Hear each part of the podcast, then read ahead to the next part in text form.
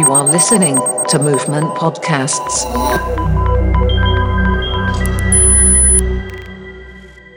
Ακούτε τα podcast του Movement Radio στο πλαίσιο της έκθεσης σύγχρονης τέχνης Πλάσματα 2 Ιωάννινα της στέγης του Ιδρύματος Ωνάση. Η πόλη των Ιωαννίνων, όπως και κάθε πόλη, δεν είναι απλώς ένας τόπος όπου συμβαίνουν γεγονότα. Είναι πολλά πράγματα μαζί. Είναι οι αναμνήσεις της, οι σιωπές της, οι μαρτυρίες της, οι αφηγήσεις της, κυρίαρχες και μη, οι άνθρωποι της. Κάθε πόλη ψιθυρίζει το παρελθόν, το παρόν και το μέλλον της. Το ερώτημα είναι, ακούμε αυτούς τους ψιθύρους; Movement Radio Podcasts, Πλάσματα 2 Ιωάννινα, τη στέγη του Ιδρύματος Ωνάση. Ίσως η πιο χαρακτηριστική εικόνα της πόλης είναι ο θόλος και ο μιναρές ουτεμένους του Ασλάν Πασά, που είναι χτισμένο πάνω στο βράχο της Χερσονήσου που εισχωρεί στη λίμνη. Περιτριγυρισμένο από το πυκνό φύλλωμα των πλατάνων και την υδάτινη επιφάνεια της λίμνης Παμβότιδας. Η εικόνα αυτή, πολλαπλασιασμένη επάπειρος στις επίσημες ιστοσελίδες της πόλης, τις καμπάνιες τουριστικής προβολής και τις καλλιτεχνικές απεικονίσεις, ως και τις selfie που καθημερινά τραβούν και ανεβάζουν στις σελίδες κοινωνικής δικτύωσης οι επισκέπτες του μόλου, αποτελεί το σημείο εκκίνησης για την εκδίπλωση της ταυτότητας των Ιωαννίνων. Τα γυάλινα και μαλαματένια Γιάννενα που μπορεί να δει κανείς μέσα από ένα βαπόρι σε καλά νερά, όπως έγραφε ο Μιχάλης Γκανάς, στην ομότιτλη ποιητική συλλογή, η οποία χάρισε στην πόλη μία από τις πλέον αναγνωρίσιμες μεταφορές της. Αυτή είναι μία οπτική προοπτική εξωτερική. Κάποιου που βλέπει τα Γιάννενα ερχόμενο σε αυτά από τον Ισάκη ή κάποιου που στέκεται στην προκυμαία της λίμνης. Από το εσωτερικό της πόλης, ο βράχος πάνω στον οποίο είναι χτισμένη η Ακρόπολη του Τεμένου Λαμπασά και οι άλλοι του Ιτσκαλέ είναι σχεδόν αόρατες, κρυμμένες πίσω από τις συστάδες των πολυκατοικιών. Ένας περιπατητής από το επίπεδο του δρόμου έχει ελάχιστες ευκαιρίες να αντικρίσει το κάστρο ή και τη λίμνη ακόμα. Πώς να κοιτάξουμε τα Γιάννενα; Η απάντηση μοιάζει να είναι προφανής. Μπορούμε να ακολουθήσουμε τις διαδρομές, τα αξιοθέατα και τα μνημεία που έχουν αποτελέσει μέρος της διατηρημένης πολιτισμικής κληρονομιάς και διατάσσονται σε μια ευθύγραμμη ιστορική πορεία από την αρχαιότητα, διαμέσου του Βυζαντίου και της Οθωμανικής Αυτοκρατορία, ως και την ενσωμάτωση των Ιωαννίνων στο ελληνικό κράτος από το 13, φτάνοντας στο σήμερα. Ο καθηγητής συγκριτικής λογοτεχνίας στο Πανεπιστήμιο της Καλιφόρνια, Ακμπάρα Μπάς, είχε γράψει ότι η διατήρηση δεν είναι μνήμη. Η διατήρηση είναι επιλεκτική και τίνει να αποκλείει τη βρωμιά και τον πόνο. Η διατήρηση παλιών κτηρίων μας παρέχει την ιστορία επιτόπου, επιτόπια, αλλά και υπό το βλέμμα μας, μπροστά στα μάτια μας. Όμως η διατήρηση της ιστορίας μπορεί να εξαφανίσει την ιστορία. Δεν είναι δύσκολο να κατανοήσουμε αυτή την παραδοξολογία του Αμπάς, αν σκεφτούμε τις επιλογές που έχουν γίνει ως προς το τι θα διατηρηθεί, πώς θα διατηρηθεί και πώς θα διαβαστεί ή αναπαρασταθεί αυτό που διατηρήθηκε. Ο Αμπάς σκέφτεται την κατασκευή της ιστορικής ταυτότητας μιας πόλης και βέβαια κάθε ταυτότητα ιστορικά διαμορφωμένη είναι, μέσα από μία έννοια του Σίγμουντ Φρόιντ, αυτή της αρνητικής ψευδέστησης. Ψευδέστηση καταρχήν σημαίνει να βλέπεις κάτι που δεν υπάρχει στο παρόν, για παράδειγμα ένα φάντασμα. Αρνητική ψευδέστηση σημαίνει να μην βλέπεις ότι είναι παρόν. Αυτή η εξαφάνιση συχνά μπορεί να πάρει τη μορφή μιας παραγνώρισης, μιας παρανόησης ή και μιας αντικατάστασης ή υποκατάστασης. Τι δεν βλέπουμε λοιπόν όταν κοιτάζουμε αυτό που είναι προορισμένο, διατηρημένο για να το βλέπουμε; Και αντίστροφα. Τι μπορούμε να δούμε όταν κοιτάζουμε κάτι που πια δεν μπορεί να ειδωθεί; Αυτός είναι ο οδηγητικός μύτος όσων θα ακούσετε, χωρίς πλέον να μπορείτε να τα δείτε. Αυτή είναι μια ταπεινή πρόσκληση να περιηγηθείτε στο παρόν των Ιωαννίνων με έναν τρόπο που η καθησυχαστική σταθερότητα των σχέσεων μεταξύ του παρελθόντος, του παρόντος και του μέλλοντος μπορεί να τεθεί υπό αμφισβήτηση. Για οδηγητικό μύτο, έχω επιλέξει τη ματιά γυναικών που περιπλανήθηκαν στα Γιάννενα σε ένα διάστημα μισού αιώνα, από το 1864 έως και το 1913. Θα πρέπει να δικαιολογήσω την αποκλειστική επιλογή μαρτυριών που προέρχονται από γυναίκες. Συνήθως δεν προβαίνουμε σε μια αντίστοιχη δικαιολόγηση όταν τα κείμενα που χρησιμοποιούμε είναι αποκλειστικά ή κυρίως αντρών. Η μόνη που θα σας προσφέρω είναι αυτή. Η επιλογή μαρτυριών γυναικών είναι μέρος αυτής της επιστημολογικής χρήσης της εξαφάνισης ως τρόπο για να μιλήσουμε για το τι είναι το παρόν μας. Οι μαρτυρίες και ο ιστορικός ρόλος των γυναικών ανεξάρτητα πόσο καθοριστικός μπορεί να ήταν, τίνει να μετριάζεται, να παραγνωρίζεται ή και να εξαφανίζεται. Η ανάσυρση των φωνών τους, στο παρόν, αποτελεί έναν τρόπο να ακούσουμε, να προσέξουμε τις σιωπές από τον οποίο τη μίξη προκύπτει η οικία φωνή του παρόντος. Και έτσι, ίσως να θέσουμε ένα ακόμα ερώτημα. Τι άλλες φωνές, ποιοι άλλοι ήχοι υπάρχουν στο παρόν;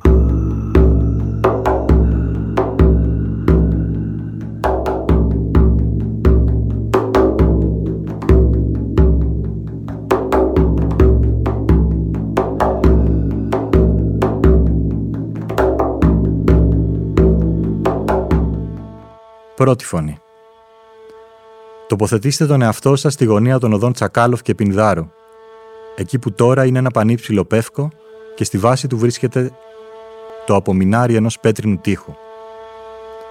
Εκεί ήταν το γαλλικό προξενείο και από εκεί η Γκί Σαντεπλέρ, ψευδόνυμο της Ζαν Ντισάπ, συζύγου του Γάλλου προξένου, παρατηρεί και περιγράφει το πριν και το μετά της πολιορκίας των Ιωαννίνων από τον ελληνικό στρατό. Η περιγραφή της διαρκεί από τον Οκτώβριο του 1912 έως και τον Μάρτιο του 1913. Ιωάννινα, 17 Νοεμβρίου 1912. Το θέαμα το οποίον φαίνεται από το παράρθυρον του μικρού μου γραφείου.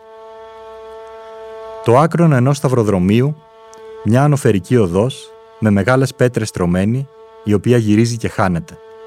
Αριστερά, άνηση στέγε διαγράφονται εκ του βάθους των λόφων – εις ένα ισχνών παλαιών τείχων, μία θύρα, την οποία μία σκέπη προστατεύει, ανοίγεται εκ μίας αυλής φυτεμένης, η οποία υπήρξε κημητηρίου και όπου υπάρχουν ακόμα τάφοι πλησίων των κατοικιών εις ασκατικούν ζώντες. Δεξιά, εις τον περίβολο ενός παλαιού κημητηρίου, ορθούται εν μικρόν πενιχρόν τζαμί, περικυκλωμένον από λεύκας, εοπίε με την αρμονική νορμή των μεγάλων λεπτών δέντρων, ακολουθούν τη γραμμή του Μιναρέ μέχρι της οξίας των κορυφής, στην οποία λάμπει η Μισέλινος. Ε, επιτύμδιε στήλε, διασπαρμένοι ατάκτος επί του εδάφους, σκάβουν καθόλου σας διευθύνσεις τα σκουρασμένα σιλουέτας των. Επί της κορυφής των υπάρχει ένα τελές ανάγλυφων φεσιού. Μερικοί είναι στολισμένοι με επιγραφάς εκ του Κορανίου χρυσός, επί πρασίνου βάθους. Η μεγαλύτερα αμέλεια βασιλεύει παντού.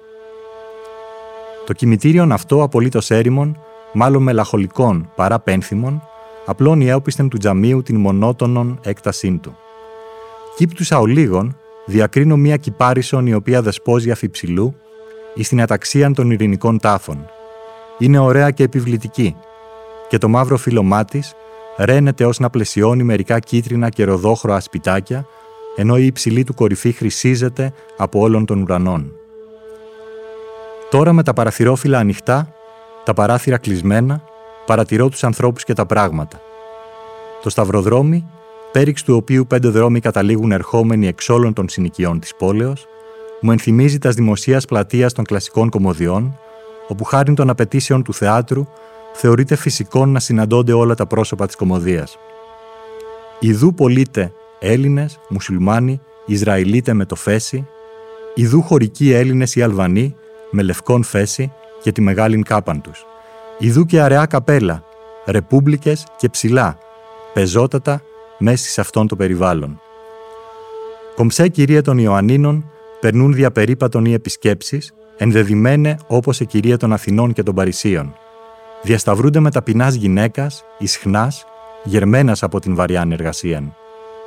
Το μαύρο τσεμπέρι, το οποίο σκεπάζει το κεφάλι τους και εκ του οποίου εξέρχονται δύο ταινίες μαύρε, φαίνεται και αυτό άθλιον και κουρασμένον, όπως εκείνε που το φορούν.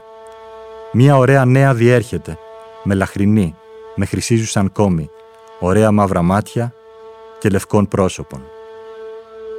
Αυτό που περιγράφει η Σαντεπλέρ είναι το θέαμα που παρουσίαζε πριν 110 χρόνια η πλατεία του Άλσου των Ποιητών.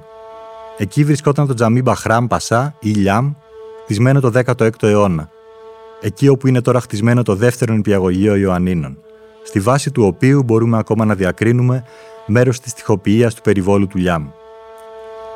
Αυτό περιελάμβανε νεκροταφείο. Καταστράφηκε μαζί με άλλα πέντε μεγάλα νεκροταφεία, αφού πρώτα απαλωτριώθηκαν μεταξύ του 1928 και του 1930.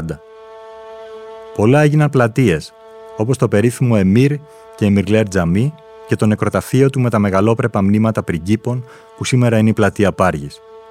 Πλατεία έγινε και το νεκροταφείο του Τζαμιού Ζεβαδιέ. Πρόκειται για την πλατεία του Αγίου Κωνσταντίνου στο Γυροκομείο. Πλατεία έγινε και το τεράστιο νεκροταφείο που εκτινόταν από το Κονάκι, το σημερινό κτίριο της Μεραρχίας, έως και την κεντρική πλατεία της πόλης. Αυτό βέβαια δεν έγινε μόνο εδώ. Αλλά ανά την Ελλάδα, τα παλιά μουσουλμανικά νεκροταφεία καταστράφηκαν και μετατράπηκαν σε πλατείες. Μερικά όμως από αυτά έγιναν δημόσια κτίρια. Για παράδειγμα, το κτίριο της περιφέρειας των Ιωαννίνων που χτίστηκε πάνω στο νεκροταφείο και το τζαμί Ναμάς Γκιάχ, η ζωσιμαία δημόσια βιβλιοθήκη που χτίστηκε πάνω στο χώρο του νεκροταφείου και του τζαμιού του Μεχμεταγά, η ζωσιμαία παιδαγωγική ακαδημία που χτίστηκε πάνω στο χώρο του νεκροταφείου και του τζαμιού του Οσμάν Σιαούς. Άλλα αγοράστηκαν από ιδιώτες, όπως το μεγαλύτερο μουσουλμανικό νεκροταφείο της πόλης στη συνοικία Μεϊντάνη, που ανήκε στο Σχεμσχεντίν Τζαμί και πάνω του οικοδομήθηκαν πολυκατοικίες.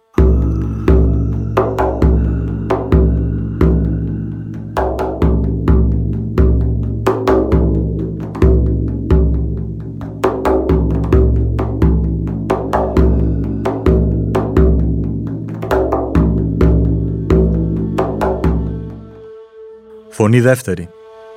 Η υποκόμισα Στράγκφορτ, επισκεπτόμενη τα Γιάννενα το 1864, επισκέπτεται τα Λιθαρίτσια, όπου ακόμα δεν έχει χτιστεί το κονάκι, το κτίριο δηλαδή σήμερα της 8ης Μεραρχίας, ούτε έχουν ξαναχτιστεί οι καμένοι Οθωμανικοί στρατώνες. Γράφει «Μια κινητή γέφυρα οδηγεί από το κάστρο, κατευθείαν μέσα στο παζάρι και την υπόλοιπη πόλη. Τα καλά σπίτια είναι όλα στη δυτική πλευρά της πόλης, το καθένα με τον κήπο του. Αυτή η εναλλαγή δέντρων με άσπρα κτίρια είναι από τις ομορφιές των Ιωαννίνων. Διασχίζοντας την πόλη, προς τη δυτική πλευρά, φτάνει κανείς στους πρόποδες του λόφου του Αγίου Γεωργίου. Εκεί βρίσκονται οι κυριότεροι τάφοι ανοιγμένοι, απογυμνωμένοι και παντέρημοι. Εδώ επίσης τα ανεκπαίδευτα τμήματα των στρατολογηθέντων γυμνάζονται πρωί-βράδυ. Και εδώ οι γυναίκες με τους φερετζέδες διασκεδάζουν κατά ομάδες ανάμεσα στα φόπλακες. Η θέα από αυτό το λόφο είναι η καλύτερη της πόλης και της λίμνης. Το νεκροταφείο που βλέπει καταλάμβανε όλο το χώρο της σημερινής κεντρικής πλατείας των Ιωαννίνων. Βρισκόμαστε στο μετέχμιο της ιστορικής διαδικασίας εκμοντερνισμού της πόλης.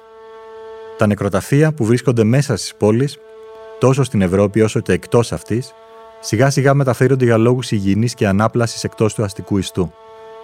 Οι νεκροί και οι ζωντανοί πάβουν να μοιράζονται τον ίδιο χώρο.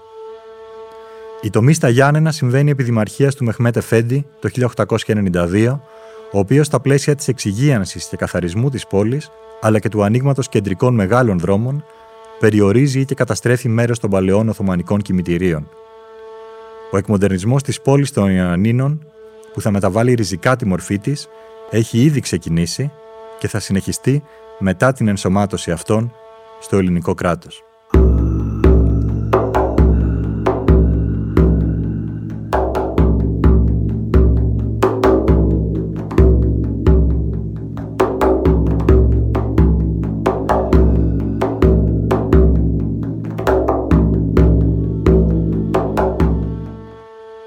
Φωνή τρίτη. Η Νόρα Μπιέλεκα είναι 26 χρονών όταν φτάνει στα Γιάννενα το 1909. Μάλλον ο σύζυγος του Γάλλου υποπροξένου Λουί Αλέξης Σαφρέντ Μπιελέκη. Ζει εκεί ως το 1910 και το 1913 εκδίδει τις αναμνήσεις της από τα Ιωάννινα στο Παρίσι. Παρατηρεί και αυτή τα νεκροταφεία. Μάλιστα αφιερώνει ένα ολόκληρο κεφάλαιο στα μουσουλμανικά κημητήρια και τις ταφικές τελετουργίες. Περπατάει και αυτή στην κεντρική πλατεία στην πλατεία Ομονίας, πίσω από το παλιό κονάκι. Και βλέπει ότι το ρολόι της πόλης έχει δύο καντράν με αραβικούς και άλλα δύο καντράν με λατινικούς αριθμούς. Και παρατηρεί ότι η επιγραφή πλατεία Ομονίας είναι γραμμένη στα τουρκικά, στα ελληνικά, αλβανικά και ρουμάνικα.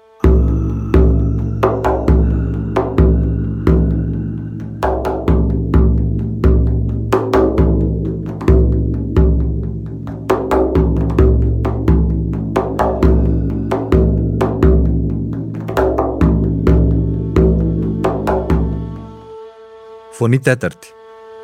Η 22χρονη Γαλλοελβετίδα Ζέλια Μαγνάτ Λανή φτάνει το 1894 στα Γιάννενα για να διδάξει γαλλικά και μουσική σε ένα ελληνικό λύκειο, το μεικτό λύκειο αδερφών Αράπη. Μεταξύ άλλων προβαίνει σε παρατηρήσεις πάνω στην προέλευση των επιθέτων. Είχα ως μαθήτρια ένα πολύ καλό κορίτσι, την κόρη ενός Έλληνα που ονομαζόταν Πολυχρονιάδης, από το Πολύχρονος. Ένας άλλος ονομαζόταν Καζατζής, Λεβιτοποιός. Αράπης σημαίνει νέγρος. Η χρήση επωνύμων ήταν πρόσφατη και τους αποκαλούσαν με το όνομά τους ή και το όνομα του πατέρα τους. Για παράδειγμα, Γιάννη Παύλος ή Παύλο Γάκης. Για επώνυμο χρησιμοποιούσαν κάποιο στοιχείο που παρέπεμπε σε ένα χαρακτηριστικό της οικογένειας. Οι πρόγονοι του κυρίου Αράπη είχαν ένα νέγρο υπηρέτη, εξού και το επώνυμο Αράπης. Δεν είναι η μόνη η οποία παρατηρεί την ύπαρξη μαύρων στα Γιάννενα.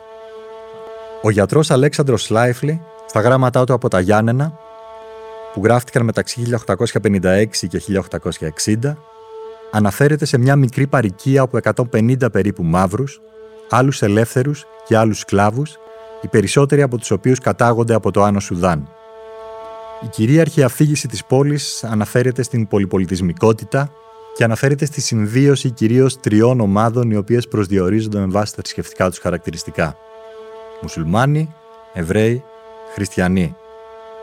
Οι παρατηρήσεις στη Μαγκλάτ Λανή αλλά και τους Σλάιφλι προσθέτουν επίσης και το ζήτημα της φυλής.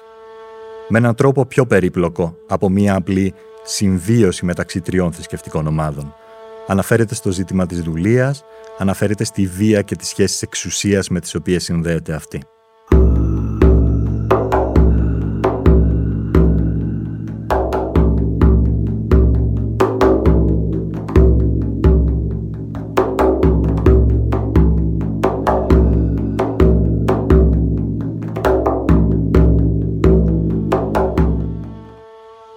Τέταρτη.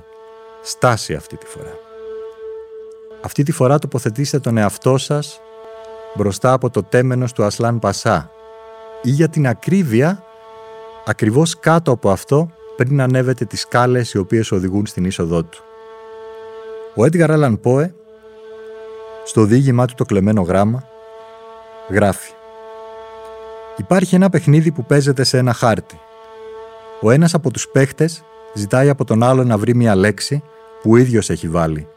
Το όνομα μιας πόλης, ενός ποταμού, ενός κράτους ή μιας αυτοκρατορίας. Μια οποιαδήποτε λέξη που υπάρχει πάνω στην πολύχρωμη και περίπλοκη επιφάνεια του χάρτη. Ο αρχάριος στο παιχνίδι προσπαθεί κατά κανόνα να μπερδέψει τον αντίπαλό του, βάζοντας λέξεις που είναι τυπωμένες με μικροσκοπικά στοιχεία, ενώ ο έμπειρος διαλέγει λέξεις που απλώνονται με μεγάλους χαρακτήρες, από τη μία άκρη του χάρτη ως την άλλη. Οι λέξεις αυτές, όπως και οι μεγαλογράμματες επιγραφές και αφήσεις στους δρόμους, διαφεύγουν της προσοχής μας ακριβώς διότι είναι λίαν προφανείς. Και εδώ η φυσική αυλεψία είναι ακριβώς ανάλογη με τη διανοητική παραδρομή όταν ο νους αδυνατεί να συλλάβει σκέψεις οι οποίες είναι εξοφθάλμος πρόδειλες. Τι θα μας ζητούσε να κοιτάξουμε ο Έντγκαρ Άλαν Πόε αν κοίταζε το κάτω μέρος από το τζαμί του Ασλάν Πασά; Εκεί μπορείτε να δείτε εκτός από το ίδιο το τζαμί, σίγουρα τον Ντουρμπέ, δηλαδή τον τάφο του Ασλάν Πασά, από πίσω σας μπορείτε να δείτε το Μεντρεσέ, το ιεροδιδασκαλείο δηλαδή, και στο δεξί σας χέρι μπορείτε να δείτε τα μαγειρία αλλά και τα κατάλοιπα του Βυζαντινού πύργου.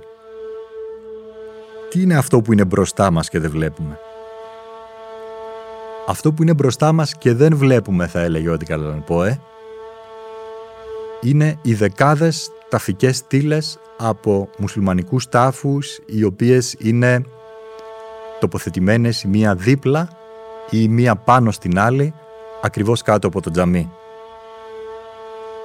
Από πού προέρχονται αυτές οι ταφικές στήλες; Από ποια νεκροταφεία της πόλης μεταφέρθηκαν εκεί και από ποιους; Και ποια είναι η ιστορία την οποία μπορεί να λένε αν μεταφράζαμε τις επιγραφές τις οποίες φέρουν επάνω. Τι δεν βλέπουμε.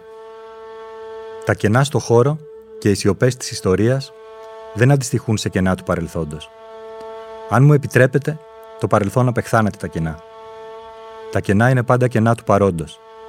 Ό,τι το παρόν αποκλείει για να διεκδικήσει το μερίδιό του σε μια ξεχωριστή ταυτότητα. Οι σιωπές της ιστορίας συνήθως κρύβουν τη βία που ενήχε η συγκρότηση του παρόντος. Τους χώρους της πόλης σκάβει και μεταμορφώνει μια υλική βία που κρύβει τους νεκρούς της, αλλά και όσους αποκλείστηκαν, ανταλλάχτηκαν, έφυγαν ή διώχθηκαν. Ανοίγοντας το μαύρο κουτί του παρόντος, δεν ακούμε τις φωνές μόνο όσων χάθηκαν, αλλά και όσων χάνονται μέσα στις σχέσεις εξουσίας και βίας που παράγουν ό,τι αναγνωρίζουμε ως οικείο. Ο Σίγμουντ Φρόιντ, εξηγώντας την έννοια του ανίκιου, Anheimlich στα γερμανικά, γράφει Ανίκιος είναι αυτός που προκαλεί δυσφορία και ανησυχία, ανάμεικτη με φόβο, που φάνηκε σχεδόν απόκοσμος, σαν φάντασμα. Anheimlich είναι κάθε τι που αναδύεται στην επιφάνεια των πραγμάτων, ενώ όφιλε να παραμείνει στην αφάνεια, κρυφό. Αυτό το ανίκιο, συνεχίζει, δεν είναι κάτι νέο ή ξένο, αλλά κάτι παλαιόθεν οικείο στην ψυχική ζωή, που η απόθεση αποξένωσε από αυτήν. Το πρόθεμα «ουν» σε αυτή τη λέξη είναι το σήμα κατά τεθέν της απόθεσης. Αυτή είναι μια μικρή ιστορία σιωπών ή πώς να ξαναπερπατήσετε σε μια πόλη που έχει τέσσερα ονόματα. Ιωάννινα, Γιάννενα, Γιάννηνα, Γιάννια.